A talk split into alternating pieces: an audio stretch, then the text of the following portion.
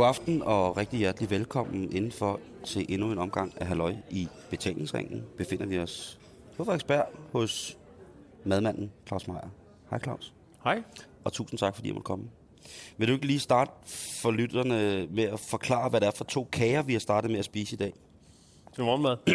øh, jamen, det, til venstre, der er det jo en, øh, en rigtig god, synes jeg, udgave af en cheesecake. I bunden, der har vi en, en øh, tæt chinoise bund hedder det. Det er en slags lavkabund, men med smør i, og så er der så også mandler i, og så er der øh, noget karamelliseret sukker og kanel. Ovenpå den, der er der syltet stævnskirsbær, og så er der en, øh, en meget let ostecreme, og på toppen er der så en super lækker øh, crumble. Den anden kage ved siden af øh, består af en 4-5 lag, og det er henholdsvis bløde, øh, bløde marcipanbunde, hyldeblomsyltede jordbær, og så er det en, øh, en tæt, men alligevel blød og luftig flødechokolade mus, og så er den jo overtrukket med en dejlig mørk øh, glas, chokoladeglas. Så det er de to kager.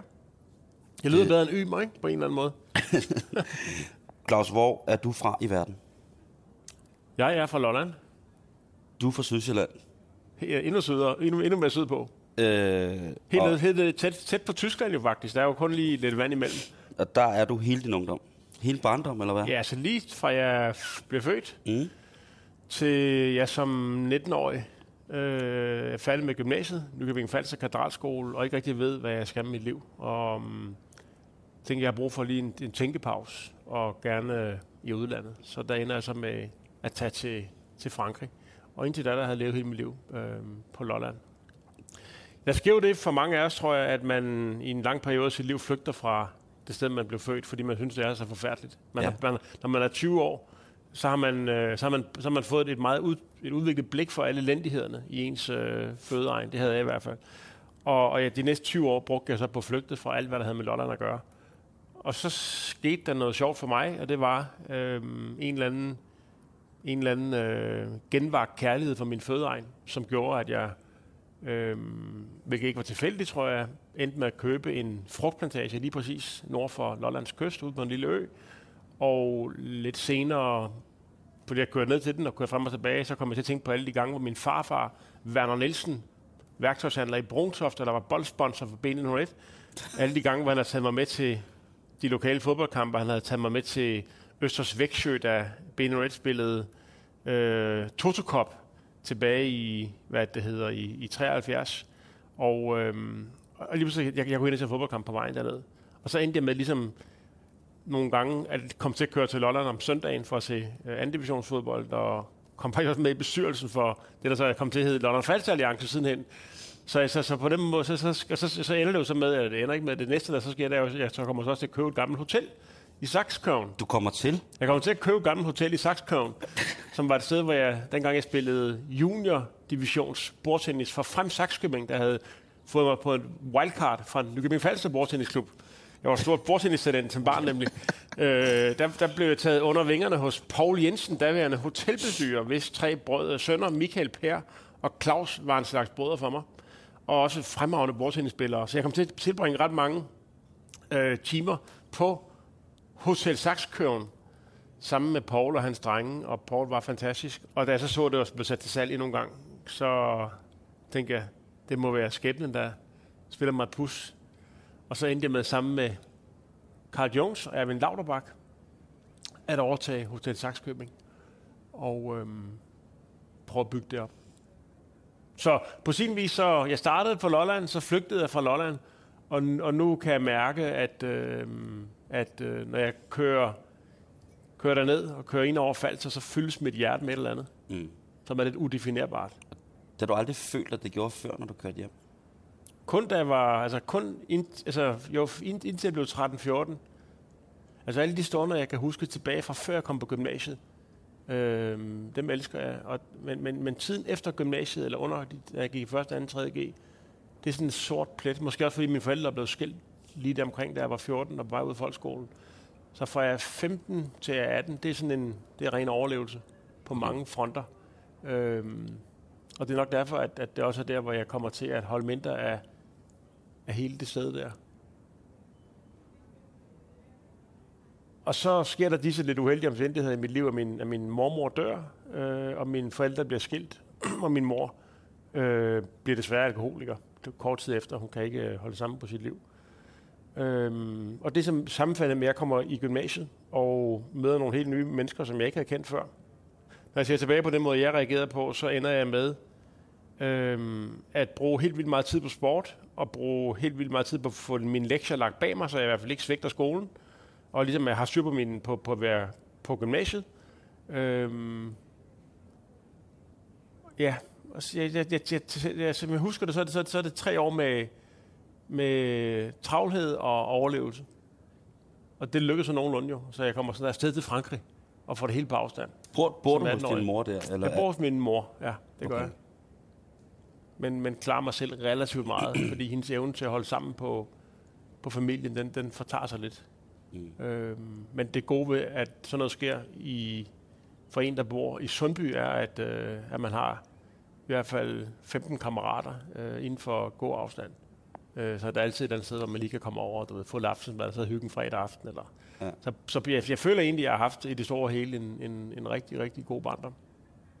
Så da du tager afsted og bliver, bliver frigjort i Frankrig, om man så må sige, er det, så er det måske den den begyndende voksne Claus, der begynder at tænke tilbage på, hvad der egentlig er i forhold til ude i den store verden. Og så siger man, hvad er det, man kommer fra? Øh, kan ikke forestille mig noget meget dejligere sted egentlig, at, at være helt lille og ung på en, så, i sådan et trygt lille bit lokalsamfund. Så, så, når jeg, så det eneste, jeg konstaterer lidt, altså selvfølgelig kan man sige, det, det er der ingen, der bliver skilt med vilje, og, øh, og det er jo, hvad der sker. Øh, så der, hvor jeg egentlig har noget, jeg hvor jeg, hvor jeg har en trang til at gøre, gøre op med noget, der foregik, det var sådan set øh, på madfronten. Og det er ikke noget, jeg bliver klar over, før jeg kommer til Frankrig. Men, men, men noget af det, der, der, der gør det største indtryk på mig i Frankrig, det er sådan set, øh, det er øh, betydningen af måltid i hverdagen, og det er det forhold, at næsten alle mennesker går op i, øh, hvilke råvarer de køber, hvor, hvor frisk brødet er, og hvilken bager man skal have det fra, og hvilke oste man skal have om onsdagen, og Øh, altså alle de her ritualer omkring, øh, omkring øh, hverdagsmåltid, der viljen til at gå nogle, nogle, nogle, nogle rigtig lange veje for at, at frembringe et, et, et, et pragtmåltid og udfordre sin egen tidsmæssige begrænsninger og økonomiske muligheder for at forkæle de folk, man skal have til middag. Øh, det, og så den, og det var så det sjove, den, den brutale velsmag, jeg, man fik i munden. Altså når man så jeg kunne på den ene side holde kæft for, hvor, hvor, hvor det, det, følte, det, det virker bare federe, man sidder der og aperitif og digestif og fem retter, man snakker, og man har hentet ting, og, og så, så, så, så, så, så det, var, det er da et rigere liv, tænker jeg spontant. Og så må jeg bare sige, at selvom jeg ikke havde nogen forudsætninger for at holde af fransk mad, så var forskellen på Beauvais hakbøffer på dåse, øh, frosne gulerødder, forkogt fire år før i Kazakhstan, øh, øh, billigt hakkekød, pakket ind i tre lag rasp og dybstegt i transfedtsyrholdig stegemargarin. Øh, Noget af det fineste i verden. Forskellen på de ting, og så det at blive budt i Frankrig, det var bare monumentalt i kæften på mig. Ja. Så jeg ved ikke, om, man, om jeg har haft en særlig biologisk disponering, eller, eller hvad. Men jeg, jeg må bare sige, at som 20-årig siger jeg bare, wow mand, jeg var blown away over de ting, jeg fik lov til at smage. Jeg selvfølgelig også smørbagte croissanter og altså alt det andet, men, men, men også, også de franske aftensretter og hele det franske måltid. Øhm, og, det, og, og den følelse tiltager sig bare i takt med, at, øhm, at mit liv i Paris, hvor jeg kommer ned, tager en drejning, hvor jeg så kommer på, jeg får en, en, en, en alvorlig sygdom og kommer på, ikke en kønssygdom, men, men, men en leverbetændelse i, i Paris, som, som fordi du har et noget, eller hvad? Altså enten fordi jeg har haft stukket mig på nogle tand... Jeg var også en tandlæge, og jeg skulle have to opgaver, da han fandt ud af, at jeg ikke kunne gøre rent og stryge særlig godt. Så fik jeg til opgave at booke møder for hans øh, tandlæge, patienter, og øh, at sterilisere instrumenterne i klinikken, hvilket startede med, at man rodede rum med sådan nogle tandsøl ned i en spand med noget vand, inden de skulle ind i sådan en sterilisator. Og så, øhm, og så skulle jeg så lave mad til hans elskerinder. Han var også skilt. Øhm, og det, han lærte mig at lave det fra de der franske bonderetter. Så enten så har jeg stukket mig på en tandsyl, øhm, eller også, og det er sådan lidt mere eksotiske forklaringer, jeg ved ikke, hvorfor en af dem der er rigtig. Der skete nemlig det, at, at hans fraskilte kone, en, øhm, en 33-årig mulatskønhed fra øh, Mauritius. Hun, øhm, hun, havde, hun havde gennemskuet, tror jeg, at, øh, at jeg var jomfru på det tidspunkt, hvor jeg var i Paris, og det ville hun gerne gøre en ende på. Så hun havde øh, inviteret mig til et, øh, et, et overdådigt skaldyrstraktement i hendes øh, nye lejlighed. Og det var jo noget, jeg havde set meget frem til at skulle derhen øh, med spænding. Jeg havde tønsket flere dage før, kan jeg huske. Men regnede du med, at du kun skulle æde? Eller hvad? Nej, jeg forestillede mig, at der skulle ske nogle spændende ting Wow, også. Men jeg var, ikke wow, helt, jeg var ikke wow. helt på toppen af situationen, fordi jeg havde ikke, jeg havde ikke, øh, jeg havde ikke nogen øh, empiriske erfaringer øh, fra det felt der. Men jeg bliver så faktisk øh, utilpas øh, fysisk øh, efter et par timer hos hende, og, og, og, og må, tage, må tage for lejligheden igen. Øh, og, og, og få det efter er til lægen, og, og, og får konstateret hepatitis viralis B, øh, og et, øh, bliver stillet udsigt, at jeg skal ligge øh, i sengen i seks måneder og være meget, meget træt. Og det gør så, at jeg tager til, at jeg beslutter mig for at spørge tandlægen om lov til at tage til Agen hos øh, en, ja, nogle mennesker, jeg havde mødt perifært i Danmark, og som har sagt til mig, hvis du nogensinde får problemer, eller får lyst til at se noget andet i Frankrig, så kom ned til os. Og øh, det fik jeg så der, og så, så ender jeg på den måde ned i sviskernes hovedstad, Agen, øh, i Gascogne, musketerernes land, det dybe Frankrig, og, mm, og oplever altså der øh, en tidslomme, hvor jeg får et indblik i fransk gastronomi, så ikke mindst fransk konditor, altså øh, det franske konditorhåndværks guldalder, hos Ski og hans kone Elisabeth, som driver i fjerde generation en trætørforretning, som dels laver fuldstændigt forbilledelige, sindssyge kager, øhm, ud fra oldefarens opskrifter, og så laver de også øh, en masse skøn mad til bryllupper. Og, og det kommer til at betyde noget for mig, det ophold der. Er du, øh, er du disponeret for interessen for mad hjemmefra? Altså, hvordan starter den? Altså, mm, det det, altså jeg, jeg tænker tit, at det må jeg have været, fordi jeg, lige så længe som jeg kan huske, har jeg altid haft en sygelig besættelse af, af noget, der smagte godt. Altså helt, jeg, da jeg, var, jeg var, da jeg var, gik på gymnasiet, der sluttede jeg altid ugen af med at køre forbi en 6-8 bager for at købe studenterbrød fra hver bager. Mm. Hvorfor, hvorfor er det så lige studenterbrød, det ved jeg ikke, jeg kan ikke forklare, men nu var det studenterbrød, der havde sådan en, et, et, et svinsk tag i mig. Så jeg kunne godt lide at sammenligne øh, de der øh, klistrede substanser. Og mm, jeg begyndte at lave noget så banalt som budding af budding i pulver. Det var jo ikke så raffineret, men jeg tog altså en pakke med budding og kom vand i, og så havde jeg lavet en budding. Øh, og så spiste jeg det allerede som 13-årig. Og så havde jeg nød de der bidder af den der blævrende masse. Som 15-årig begyndte jeg at bruge hele november og december måned på sammen med en jævnaldrende kammerat, der hedder Flemming, at lave konfekt øh, i alle mulige tænkelige farver og afskygninger, en lang række forskellige karameller og fyldte chokolader, som vi, og småkager, som vi sidder og spiser selv om aftenen, og hygger os ned i sådan et mørkt rum, og, og, og giver- nogle gange så giver vi os lidt til nogle andre. Men øhm, så, så øhm, jeg vil også sige, jeg, jeg har altid, så længe jeg kan huske, så har jeg haft en utrolig hukommelse for smag. Det vil sige, jeg har, jeg vil ikke sige, at jeg kan huske alle de ting, jeg har spist gennem mit liv, men jeg har et sindssygt klart blik for øh, en Pinot Noir, jeg drak for 11 år siden, eller øh, mit, altså nogle rugbrød, jeg har smagt. Og det, det er jo egentlig forudsætning for, at man kan gøre noget, der er bedre end det, man lavede i går eller sidste år, det er, at man, at man har en referenceramme, så man kan placere en ny smag, som man har lavet eller fået, i et eller andet hierarki af smage, man har haft. Og så på det helt praktiske plan, så havde jeg også en mormor, som var en fantastisk kogekone, udlært på den kongelige skydebane Søløst, øh, og som jeg tilbragte rigtig meget af min første, altså indtil hun døde, da jeg var 13, der brugte jeg rigtig mange timer hos hende og min bedstfar Anker Clausen, som elskede mig overalt på jorden. Og hun lavede altså mad altid. Og da de havde øh, 5-10 gode år foran sig og en, og en del penge tilbage på banken, så besluttede de sig for at æde og drikke det op. Så fire gange om ugen, der havde de gæster øh, til middag hjemme i privaten. Og der stod min mormor så i en helt døgn og lavede de mest skønne ting. Krustader med krustadejern og så på forskellige vis, så, så, som, som, så om end jeg spiste buddingepulver og, og, og, og, og forkogte gulerødder fra Kazakhstan og meget rasp og på Vesthak på dåse, rigtig meget i, i mine teenageår, så, så, så må der være et eller andet, der, havde, der var nemt at vække til liv, tror jeg.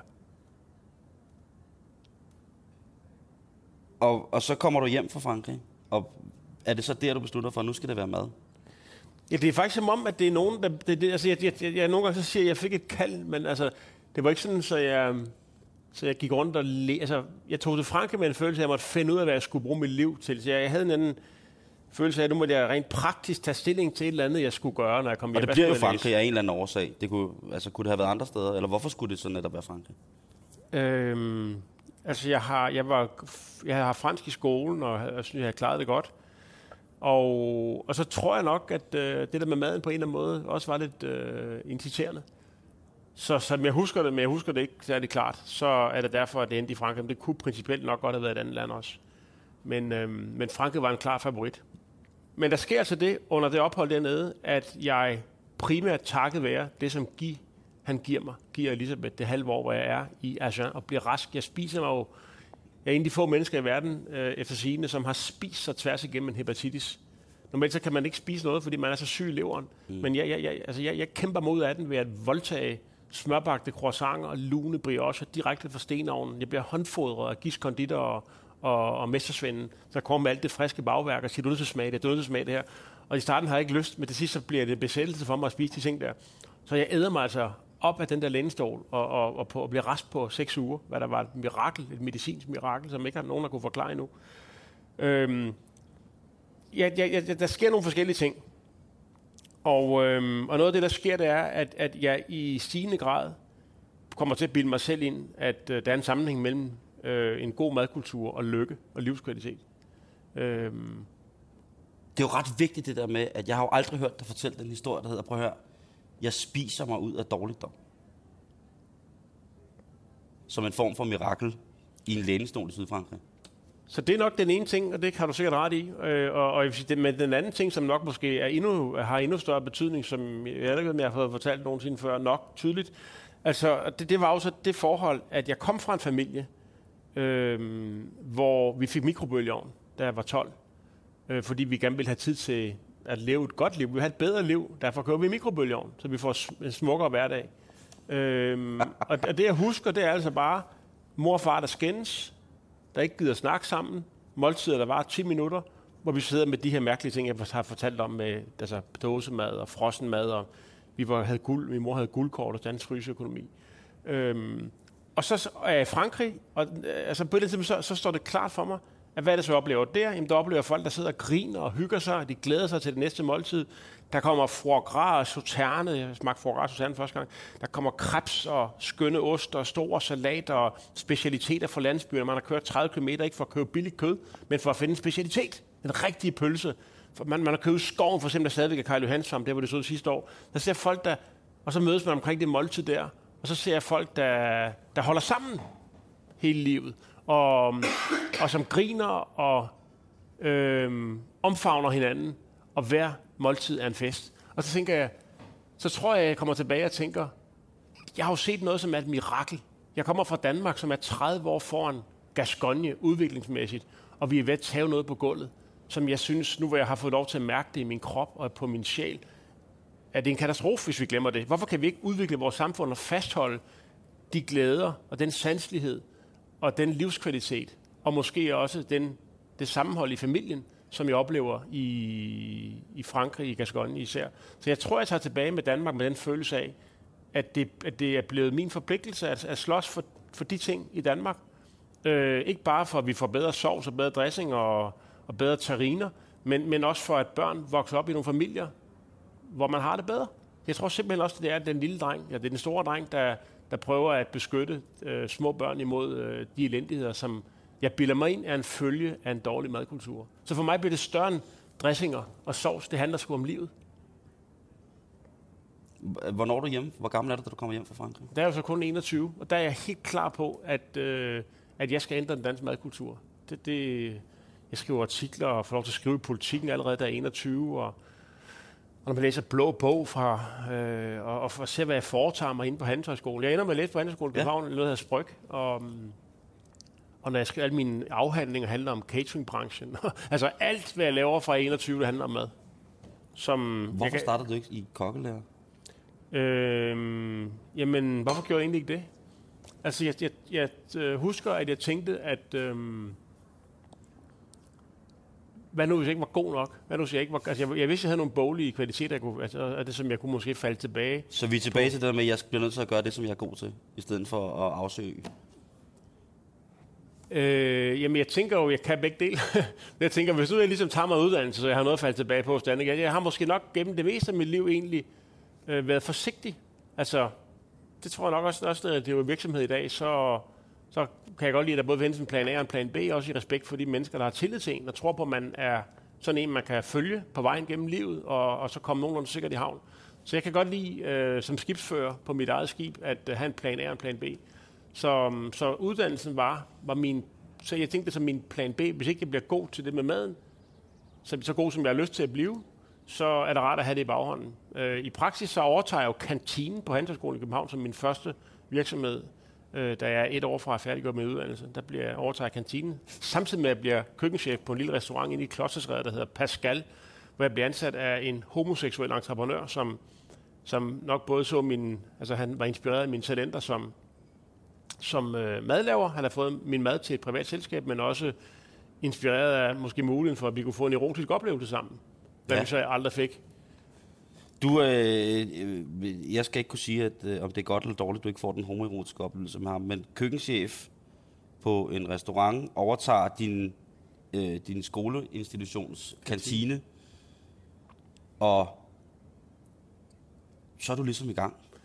Ja, så får jeg rent faktisk færdiggjort med uddannelse. Jeg, jeg, tager, ja. jeg, jeg tager sig lidt over, hvor jeg, kan, jeg kunne ikke magte at skrive i hverdagen, så jeg, jeg skrev min hovedopgave på to somre. Hvad handlede den om?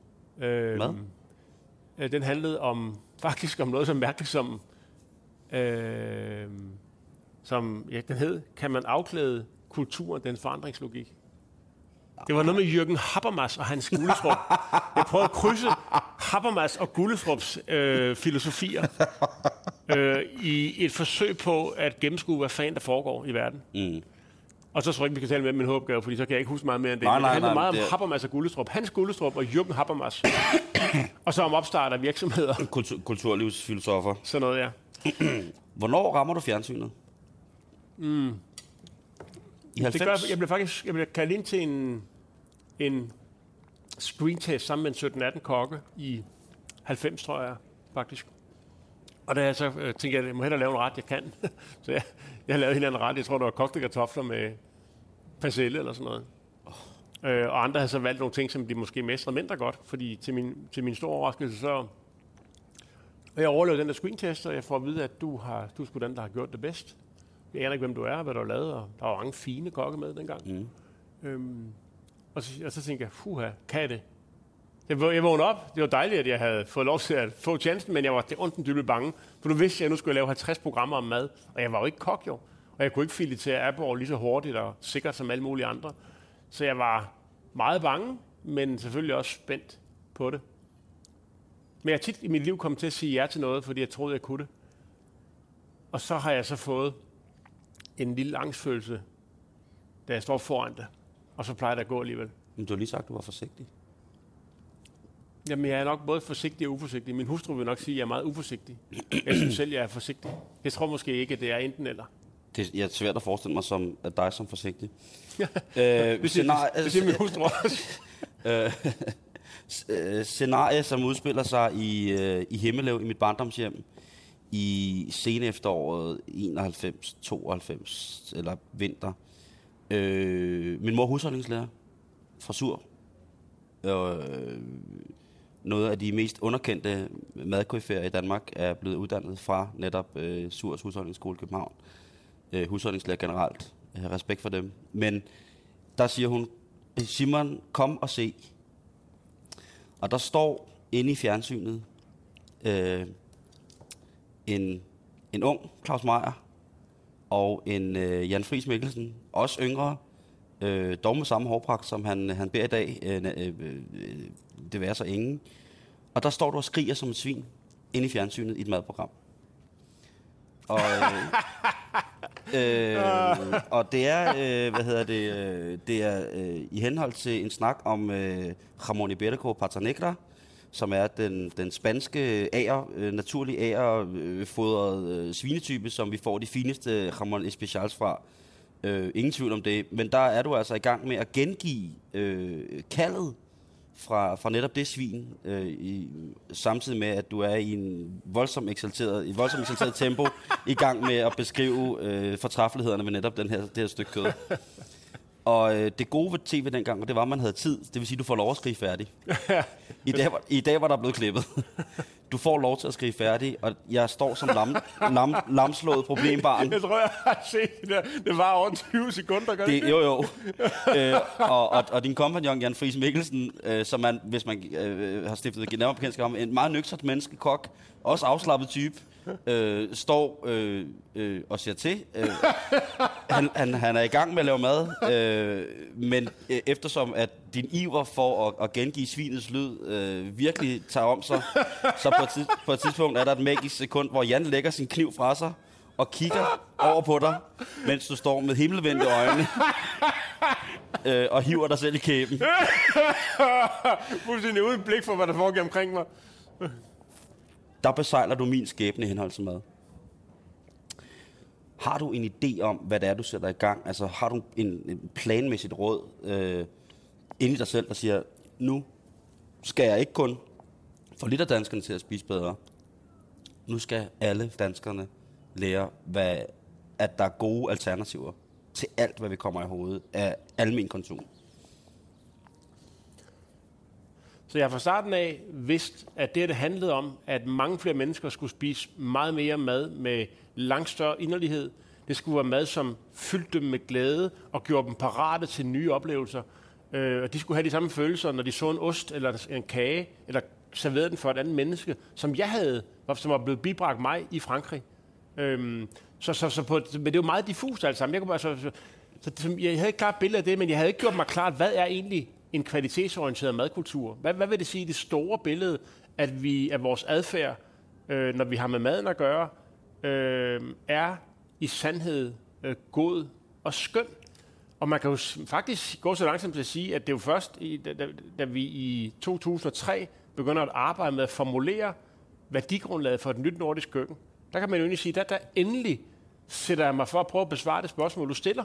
Fordi der gør jeg jo det, sammen med Jan Krav Jacobsen, daværende præsident for det gastronomiske akademi, der går vi i gang med et, en, en, en etårig lang proces, hvor vi forbereder en workshop med 17 af Nordens bedste kokke, som skal gå forud for et to døgn langt symposium om et nyt nordisk køkken. Og vores arbejde består i at prøve at danne, lave grundlaget for øh, en 18 timer lang diskussion med de her kokke om, hvis vi skal lave et nyt nordisk køkken, hvilke værdier øh, skal så præge det, øh, og hvad vi skal bevæge os hen imod. Så der forsøger jeg egentlig der at prøve at sige, hvad er det egentlig, jeg gerne vil have? Øh, hvad, hvad er min inderste drøm om, hvordan vores madkultur skal se ud, hvis jeg kunne få lov til at præge den? Men, men, men øh, det korte svar er altså, at øhm, under, i, i, jeg, jeg har nogenlunde vidst, hvilken retning jeg ville rejse i, fra jeg var 20, men min fornemmelse for, hvad projektet går ud på, den har altså udviklet sig helt vildt meget undervejs. Mm. Og jeg har også lært noget om, hvordan man involverer andre mennesker i det, øh, og skaber sig venner på vejen, og ikke fjender. Da jeg var ung, der brugte jeg mange kræfter på, også i fjernsynet, på at kritisere alt det, der var af helvede til. Du ved, manglen på kvalitetsfødevarer, eller de dårlige bager og så videre. Ikke? Men, mm. men, men jeg har fundet ud af senere i livet, at man kommer langt længere, hvis man, hvis man ikke bruger så mange kræfter på at kritisere alle elendighederne, men prøver at se det gode og se på mulighederne i de andre. Inspirere dem til at foretage sig nogle gode ting fremadrettet, frem for at kritisere virksomhederne for deres, de elendigheder, de begået i går. Jeg er fuldstændig enig. Og du har, du har også gjort det, men hvad er det med det der nordiske køkken?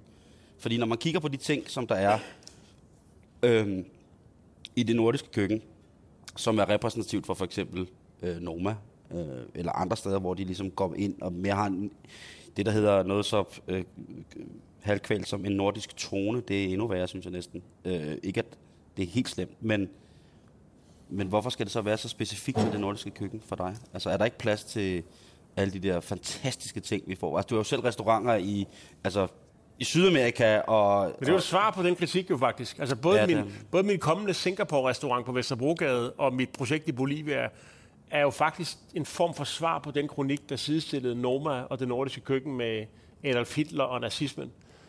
Ej, øh, okay, det er måske lige... Men det er jo faktisk, der blev skrevet en, virkelig, altså en, en kronik, som fik alle op af stolen, og den var så rabiat, så den faktisk, øh, den gjorde det faktisk sværere. Altså, altså når man, nu er vi jo 10 år inde, øh, det er 10 år, det er 9 år siden, vi startede processen med at prøve at forme øh, en, en, en, en- en moderne madkultur, som er noget særligt i verden.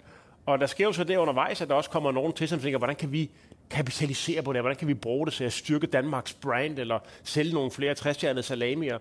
Øhm, mens vi refererer til det nordiske flag og vores landskabers overlegenhed, øh, hvad der jo er en, en total forsimpling af, af, af, af den historie, vi gerne vil dele med, vores, øh, med, med folk her.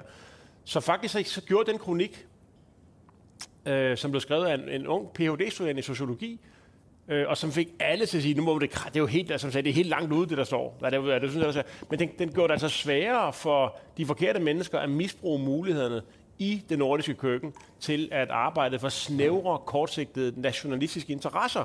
Eksport, turisme, Danmark er bedre land end de andre. Når vi starter på den måde, som vi gør i 2003, så er det jo ikke fordi, vi ønsker øh, at øh, befri Danmark for kinesiske grillbarer og japanske sushi-restauranter og, øh, øh, og, og, og pizzerier, men, men vi gør det selvfølgelig, fordi vi synes, at det er mærkværdigt, hvis vi skal overdrage et samfund til vores børn, som hedder et land, der hedder Danmark, øh, og hvor der er nogle vaner, som betyder, at nationalret nummer et, det er pizza, nummer to, det er lasagne, nummer tre, det er spaghetti bolognese, og nummer fire, det er, det er chicken curry, og nummer fem, det er sushi. Altså, der er jo flere, der er jo flere japanske restauranter i Danmark, eller i København, Men end der er danske. Men hvorfor vil det gøre noget? Jamen, jeg, men, så kan man sige, hvorfor, hvorfor vil det gøre noget? Så kan man sige, at skal hele verden være en? Skal vi have jeg, jeg, jeg, jeg, jeg synes, verden bliver et smukkere sted, hvis man kan rejse fra et sted til et andet og opleve forskelligheder. Og, er det ikke smukkest, når man kan blande alting? Øh, jo, men ikke hele tiden. Altså, jeg ville, være, jeg ville være trist, hvis det var, at jeg ikke kunne spise øh, etnisk mad i Danmark. Så ville jeg synes, Danmark var et meget mere fattigt land. Men jeg ville også synes, det var trist, hvis det var, at, øh, Danmark, øh, at man i Danmark kunne spise nøjagtigt det samme, som man kunne spise i Chicago, eller i Paris eller London. Så jeg, jeg, jeg tror grundlæggende på, at, øh, at øh, man, hvis man vokser op et givet sted, på en eller anden måde skal prøve at øh, holde fast. Man skal udnytte sine muligheder det sted på jorden øh, bedst tænkeligt, og man skal også synge i koret i verden med sin egen stemme. Og der må man bare sige, at, øh, at Dan, altså mad i Danmark har været kendetegnet ved, at der ikke har været nogen forbindelse til hverken vores historie eller vores landskaber, øh, eller ved, at maden bare smagte dårligt. Så det vi starter, det er egentlig en, en, en, en, en proces, hvor vi siger, hvis nu man skulle prøve at, at udnytte kålen og ruen og byggen og havren og de fisk, vi har, selvom det bare er sild og makrel og torsk og lyssej og vores skalddyr og de planter, der vokser vildt i skovene. Hvis man nu gav sig selv den opgave at se, om man kunne lave noget fremragende af det, hvordan ville det så gå? Mm. Og kunne vi lære at, at påskynde vores egne ting? Eller alt, skal alt det fine komme fra, fra Sydeuropa? Mm. Øh, men det har aldrig været tænkt som et, øh, et korstog imod fremmed mad eller fremmede mennesker, eller um, et kampskrift imod øh, shawarma eller mexi, meksikanske mole eller sådan noget. Så vigtigst af alt er, at vi omfavner det fremmede, øh, men det næst vigtigste det er altså, at vi synger med vores egen stemme. Hvis du skal være helt ærlig, hvornår begynder I så at jagte det der verdens bedste restaurant og det der øh, Michelin-noget? Altså, det er jo... Øhm, altså, vi starter jo egentlig... Vi, vi, vi skriver jo det første menukort på Norma, da vi kun er fem ansat, at vi er ved med den her restaurant. Øh, rejse til nordiske køkken. Vi vil lave et nyt nordisk køkken. Vi vil lave et nyt nordisk køkken, som fagner det arktiske og lyser op i verden i kraft af sin velsmag og enart. Så det der, var, det, der var målet med Norma, det var egentlig at danne grundlag for at etablere et nyt verdenskøkken i årets bredeste betydning, Øhm, og når vi laver symposiet, René Recepi og jeg, så er det fordi, vi gerne vil have, at alle mulige mennesker skal dele vores drømme om at overlade en smuk, mangfoldig madkultur til vores børn, og det kan vi ikke skabe, uden at der også er bidrag fra ministre og embedsmænd og fødevareindustrien og landbruget. Øhm, der sker så det, at vi relativt hurtigt lige pludselig har en Michelin-stjerne.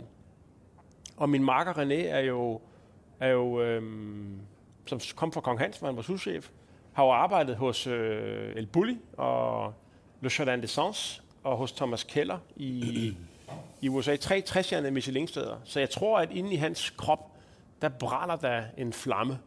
Øh, han vil gerne øh, erobre den samme position. Han vil gerne overgå sin lærermester. Mm. Øhm, så han fortjener altså den, den fulde kredit for, at vi i dag bliver regnet for verdens bedste restaurant, fordi han har været meget agerig på, på den agenda, også hvor, hvor jeg har haft øh, en lidt mere afslappet forhold til det. Men altså, i praksis så er det måske omkring øh, 2007-8 stykker. Men vi har jo aldrig nogensinde, og René har sådan set heller ikke sagt, at, øh, at nu vil vi være nummer et, eller nu skal vi forsvare det. Altså egentlig har det mere handlet om at prøve at gøre det lidt bedre i morgen, end vi gjorde det i går. Og bare have den holdning hele tiden, at vi kan blive, vi kan blive bedre endnu. Vi, vi er kun lige begyndt. Vi er jo kun lige begyndt. Der er ikke nogen version 2. Vi begynder godt, og så bliver det bedre. Er det sådan? Altså, det er den, det er den stemning, der præger holdet øh, i dag. Men, men, men alting har jo sin tid jo. Så, mm, så det spændende er jo, øh, hvordan man slutter sådan et eventyr der. De sidste par år er det måske blevet en lille smule bedre, men jeg synes jo godt nok, at der er utrolig mange ting, hvor man siger, enten så er det virkelig, virkelig, virkelig traditionelt forfininger og destilleringer af, af en eller anden form for eskofiesk skole, øh, eller så er det noget nyt, øh, molekylært, spændende, som måske i virkeligheden hører ind under noget andet end mad, fordi det er en oplevelse. Det er jo ikke en, øh, altså det er det er jo en total oplevelse. Det er jo sanseapparat, der kører. Det, det er jo ikke maden, det handler om. Men jeg synes bare, den der kreativitet, eller den der med at skulle sætte, bedømme og sætte point på kreativitet, og så hige efter det, fordi det jo i sidste ende er en, en god forretningsmæssig ballast at have nogle steder, ikke? Mm-hmm. Øh, fordi der er jo et tosser, som, som dig og mig, som godt kan finde på at rejse langt og bruge penge på at gå og få smage noget dejligt, dejligt mad, ikke? Ja, så er, der, så, og så er der enormt mange mennesker, som måske ikke går lige så meget op i, hvordan maden egentlig er, øh, ja. som vi gør, og som bare har råd til, og du gerne vil kunne orientere sig i et af det landskab af muligt, så tager de til den der guide, der står der så, her kan man spise for 10.000 kroner. Lad os tage det og spise, så er vi sikre på, at det har ja. en status. Altså, jeg går, jeg går ikke ud og spise på et eller andet fint sted, fordi der er status i det. Jeg, jeg, jeg er jo bare på jagt efter velsmag. Jeg, ja. jeg, vil, jeg vil faktisk hellere spise Altså nogle af mine største madoplevelser de sidste par år, dem har jeg jo fået i Sukken i Fas, eller i, øh, i, i, hvad det hedder, The Red Light District i Singapore. Så, så for mig at se, er det næsten altid øh, forbundet med stor skuffelse og pine at spise på Michelin-restauranter, fordi mine forventninger er store, og det er altså fire timer, øh, som ofte er øh, på kanten af det kedsommelige. Jeg tænker på, at øh, det nordiske køkken i bund og grund, når jeg snakker om, at det, blev, at det skal genopfindes, så blev det vel i virkeligheden glemt, fordi det var øh, gråt og kedeligt. Vi er jo en nation bygget på grød. Jamen, du kan sige, at vi har aldrig rigtig her... Vi har jo haft øh, den her puritanske fortid. Altså, de, de sidste, i hvert fald de sidste 300 år, helt tilbage til Luther og pietismen og 1700-tallets begyndelse, der har, der har læger og præster ført, øh, hvad man næsten kunne kalde for et antihedonistisk korstog imod øh, madglæden.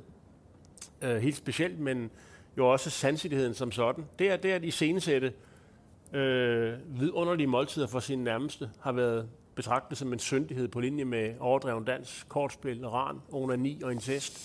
Så, Se Barbettes gæstebud. For eksempel. Så det er ikke nogen tilfældighed, at øh, vi, og men vi har haft alle disse råvarer uden for vores øh, huse og boliger. Øh, nogle, der vokser vildt, andre vi har dyrket helt tilbage til middelalderen. Vi har haft alle disse råvarer, som Noma og alle de andre 200 fantastiske, eller mange det nu er, restauranter, som arbejder med de lokale råvarer for tiden. De muligheder har man jo sådan lidt haft hele tiden. Vi har bare af angst for ikke at forsynde os, så har vi valgt at lave noget forholdsvis simpelt mad i en fart og få det overstået. Altså, vi spiser maden i en fart, uden at glæde os for meget over den. Ja. Det har været dyrisk, og man har været et usel menneske, hvis man har siddet og nyt maden. Så det er nok derfor, at vi har valgt at lave noget, du ved, koge nogle korn, og så spise det med salt og sukker, og så gå for bordet. Ja. Bordet har været et sted, hvor man skulle væk fra. Det var, det var, det var, um, det var lyttesansen og synsansen, der har været de fine sanser. Så man har set ned på folk, der, der satte pris på god mad. Og, og så, har, for, så vi, har den, vi har haft den madkultur, vi fortjener. Så der skulle noget nyt til for, at nogen øhm, sagde, lad os se, hvad man kan lave af, af, af, af fantastiske ting med det, vi har. Så viser det sig jo, at man kan noget med kål og... Øhm, Jamen altså, tror du ikke bare, det har været sådan en nøjsomhed? Tror jo, ikke, jo, det er alligevel... Altså, fordi nu, nu kan jeg... Nu prøver bare at forklare, hvor, hvor nøjsomheden, nøjsomheden stammer jo... Altså, så altså, stammer man... nøjsomheden fra, at vi har været vant til, at det har været hårdt at overleve om vinteren, og der har været koldt og så videre. Men det har også handlet om, at, øhm, at, øh, at man har set ned på lige præcis øh, smags- og lugtesansen. Ja. Men, så?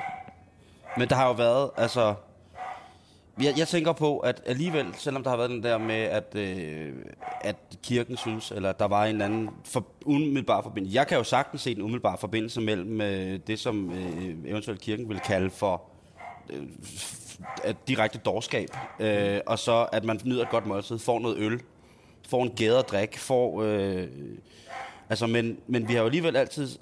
Der, der, folk har jo alligevel altid gjort sig umage med tingene, ikke? Altså, når der så har været højtid, så er fedekalven blevet slagtet. Så er der blevet øh, taget de henkogte frugter frem. Så er de saltede sild øh, blevet... Bidesilden er blevet taget fra loftet. Og altså, vi har, vi har hele tiden i, i hele det hårde arbejdsår hengemt de bedste ting til fejring af kristne højtider, for eksempel. Men det har jo meget været et volumenprojekt, ikke? Hvor, man har, hvor man har kastet altså, mængder af kalorier på bordet. Mere end der, der har været tale om en sans for raffinementer. Så, så det er for eksempel det franske køkken, eller, eller det er jo også altså det kinesiske og det meksikanske køkken og det marokkanske køkken tilbage i 700-tallet.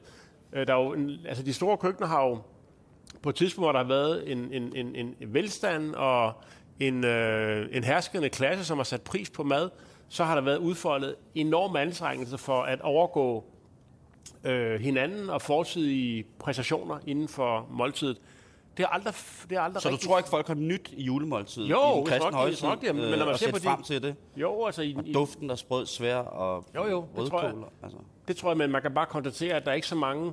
Altså, den kulinariske arv, de recepter, vi har arvet fra vores øh, forfædre, Er ikke blevet gjort det, og det er vi er enige ikke, om. der, er ikke, der er ikke den her... Altså, hvis man tager Escoffier og alle de der store kokke fra øh, de sidste 30 års franske madhistorie, så har vi bare ikke haft den samme tradition. Så selvfølgelig har der været højtider, hvor man har spist noget andet, end man gjorde til hverdag.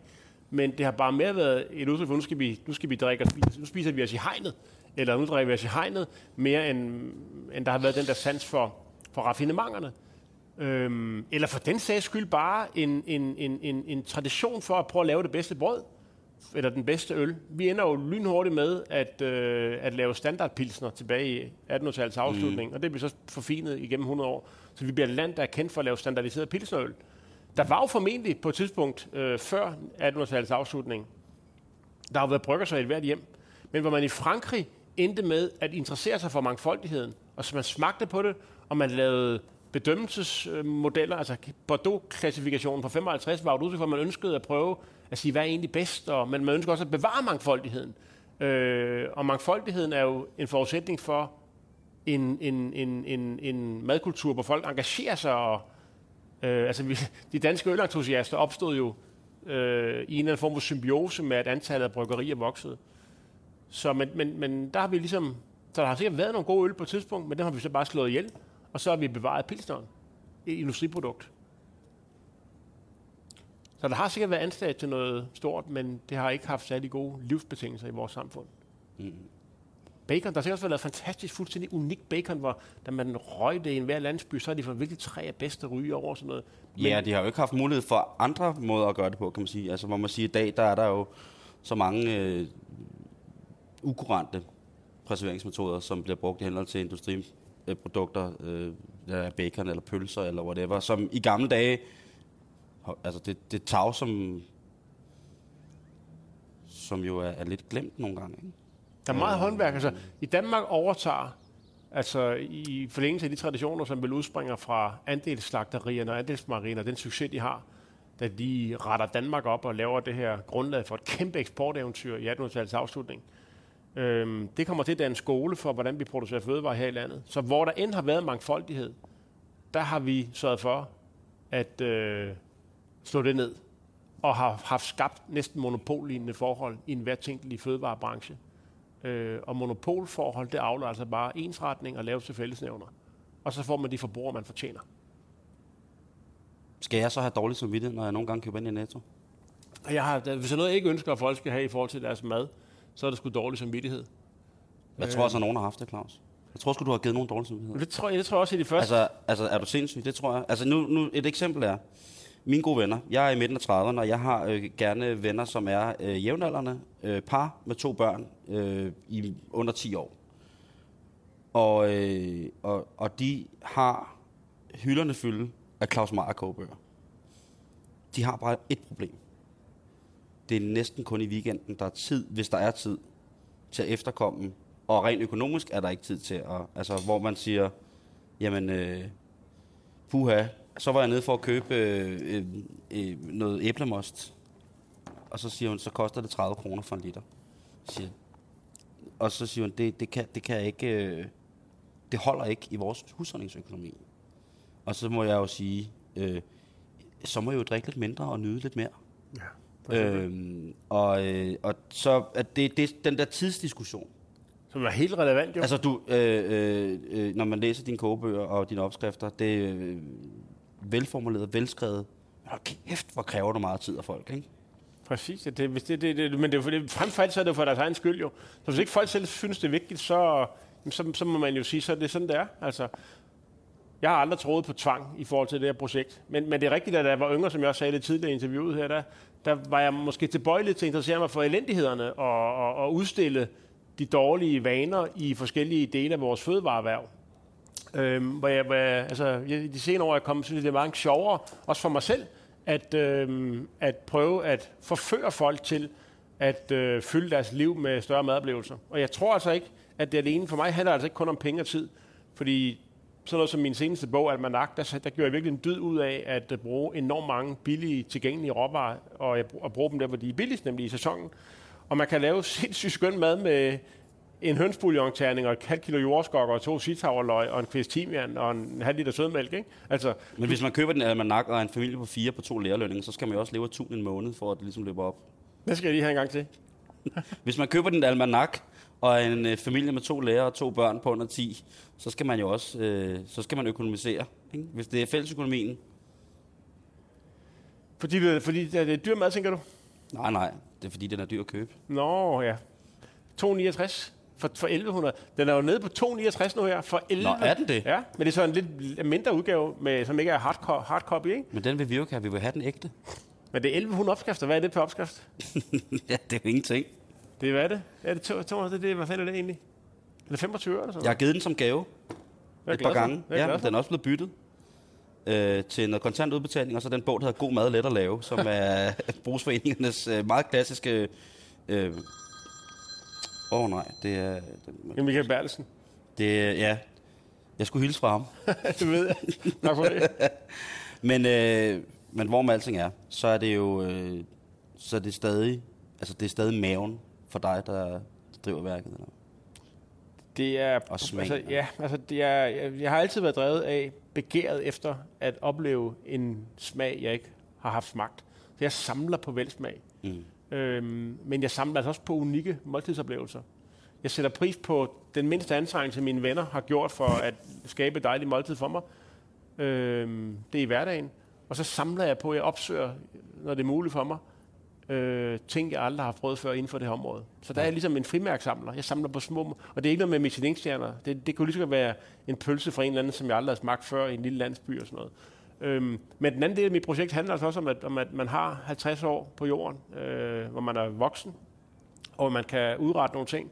Og jeg kan godt lide at, øh, at vågne om morgenen og gå se om aftenen og føle, at jeg har, det betyder noget for andre mennesker, at jeg var her. Så jeg, sætter, jeg, jeg gør mig også umage med at prøve at, at, at vælge min kamp på en måde, så det betyder noget for andre. Øhm, og det er ikke altid, at man vinder en popularitetskonkurrence på den korte bane, men min, min gamle lærermester Guy, han sagde til mig, ham fra Frankrig, konditoren, sagde, at man måler værdien af sin... Han sagde, han sagde, han sagde nogle fantastiske ting. Han sagde, han sagde til mig, Claus, uanset hvad du gør, så lov mig, at du elsker det. Og så siger han, at du måler hvad den sande værdi af dine handlinger i evighedens lys.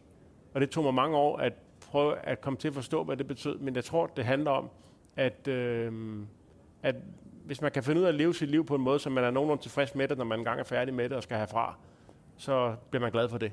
Det tror jeg, han prøver at sige til mig, da jeg var 20. og det vel egentlig det, jeg prøver også. Så jeg prøver at få en masse dejlige oplevelser i hverdagen med mad, ikke mindst, og også med andre ting. Og så prøver jeg at tage nogle lange seje træk, som, som øh, jeg synes er, er værd at kæmpe for. Jeg, vil- det var meget, meget, øh, meget smukt sagt det sidste. Ham der, Guy, Han var stor mand, er han, er han hos os stadig? desværre. Ikke? Han døde for, for syv år siden. Så det er derfor, du er så hissig med, at vi skal bage brød. Det er i ære. Det er god brød.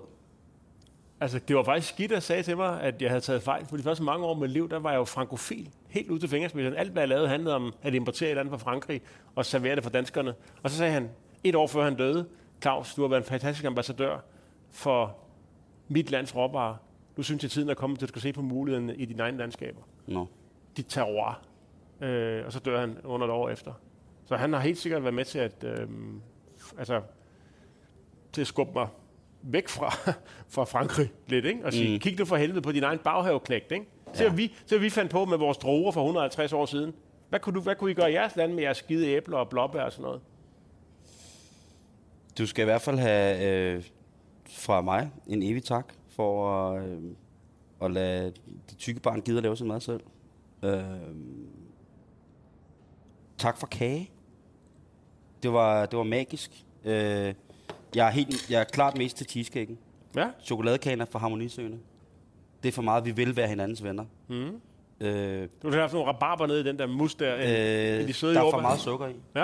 Jeg synes, bittertonerne i den mørke chokolade er så perfekte. Så jeg synes heller, man skulle arbejde med at ned- og optone forskellige bitterlag. Øh, det her, det er, det er rigtig, rigtig lækkert, men det er også... Øh, det, og der skal være plads til mormorkager, og der skal være plads til, til sådan en eller anden mærkelig udløsning af en blanding mellem noget, noget sabana, noget, for, øh, noget, noget mus og en, en, en tærte. Den her øh, cheesecake, den var jeg helt vild med. Jeg synes, øh, bunden her var, øh, var rigtig dejlig. Ikke at en almindelig New York cheesecake eller Brooklyn cheesecake ikke er, er ordentlig, men øh, det generelt er at lave en lidt lettere cheesemasse og en lidt øh, fyldigere og mere grov bund, og så øh, lade det vende op og ned på konsistens, det, det normale konsistensindtryk ved at påføre øh, en crumble på toppen, er, er ret hyggelig. Øhm, Jeg sender opskriften til dig. det vil jeg rigtig gerne, og så vil jeg bage øh, min udgave af den, og så lige komme over, når vi nu er naboer. Fedt. Øhm, tusind tak, fordi du gad at være med. Tak for og det, så øh, vil jeg da også i Korstedets lys, eget lys, mens jeg spiser kage, sige, at øhm, jeg synes, at man skal huske en gang mellem at invitere sine naboer ind på noget at spise. Det er ikke spor farligt. Det er helt rigtigt. Også selvom de ikke snakker det samme sprog. Det kunne være, man blev, øh, det kunne være, man fik et smags, øh, et smagssamlermærke, som man ville øh, gøre lidt mere ud af. En, en kulinarisk datingtjeneste, det vil jeg godt øh, stå på mål for. det, prøv at høre. Det er jo noget, der har undret mig her på faldrebben. At der er aldrig blevet lavet madaftener. Jeg savner for øvrigt, at du skriger meget mere som gris og snakker meget mere om sex i dine madprogrammer. Prøv lige. Ja! Ja, det er magisk! det er magisk, ja. Det er magisk. Det, og, og, og så vil jeg bare slå slag for, hvis du på noget tidspunkt i en af dine forretninger vil lave en middag, hvor man inviterer par, med det ene formål, at når de er færdige med at spise, så skal de gå hjem og få varetaget det, du aldrig fik gjort med lægens sekretær. Det er det ene, eneste formål, det er, vi laver mad, og så går I hjem, og så giver den fuld hammer. Så siger du bare til, så vil jeg gerne hjælpe til, være opvasker, whatever. Altså folk skal hjem og korpulere. Folk skal hjem og knalde, når de har spist. Der er et formål med, Men det, er, men ikke med naboen. Det var, det var et andet projekt. det må de gerne. Hvis de, kan, hvis de kan blive enige med sig selv om, at nu går vi hjem. Hvis de har en æderspændt lækker nabo, går hjem og banker på og siger, vi har været at spise det mest magiske måltid. Vi har lidt med i en pose, nu skal vi knippe først. Så må de også gerne det. og jeg vil virkelig gerne hjælpe til. I køkkenet. Og, Eller øh, hjemme hos... og hvis vi endelig skal gøre lidt reklame for det, så kan man se noget af den her samtale live. Jeg har jo indvildet i at være med i det samtalekøkken på din deli i København. Det er rigtigt. Så hvis du er i nærheden af øh, København, så, øh, så kan du den... Nu skal jeg lige finde det frem her. Hvad er det der sam... Hvad skal jeg være med til, Claus? Hvad er det der Men samtale? vi, vi bytter roller. vi bytter så- roller. Ja, ja. Det, bliver, det bliver magisk. Jeg spørger, du snakker. Øhm, så kan jeg da øh, skabe lidt opmærksomhed lytter, så sige, at jeg kan fortælle utrolig uheldige oplevelser, som indeholder mad og erotik. Øhm, Det bliver der rig lejlighed til der. gør du det? Ja. Øh, Det er sjældent, vi ikke taler om erotik på et tidspunkt. Jeg vil meget gerne tale om erotik øh, og mad. Øh, men hvis man er i København den tirsdag, den 22. maj 2012, det er herrens år, så kan man ned på øh, Gamle Kongevej nummer, hvad bliver det? 107. 107. Så kan man altså støde ind i henholdsvis øh, aftens gæst, Claus Meier, og undertegnet i en samtale, som med 100% garanti bliver meget mere ulydig og appetitvækkende, end den, I netop har hørt. Claus, tak fordi du vil være med. Tak for det, Mort. Du får lige en krammer lige om lidt. Det har været fantastisk. Tak lige måde. Og selvom jeg kritiserede kagen her med chokolade, så spiser jeg lidt. Mm. Du skal blive hængende her på kanalen, for lige om lidt, så kommer der en sulten, sulten, sulten nyhedsvært og giver dig Radio 24 nyhederne. Tak for i aften, og på genhør i morgen.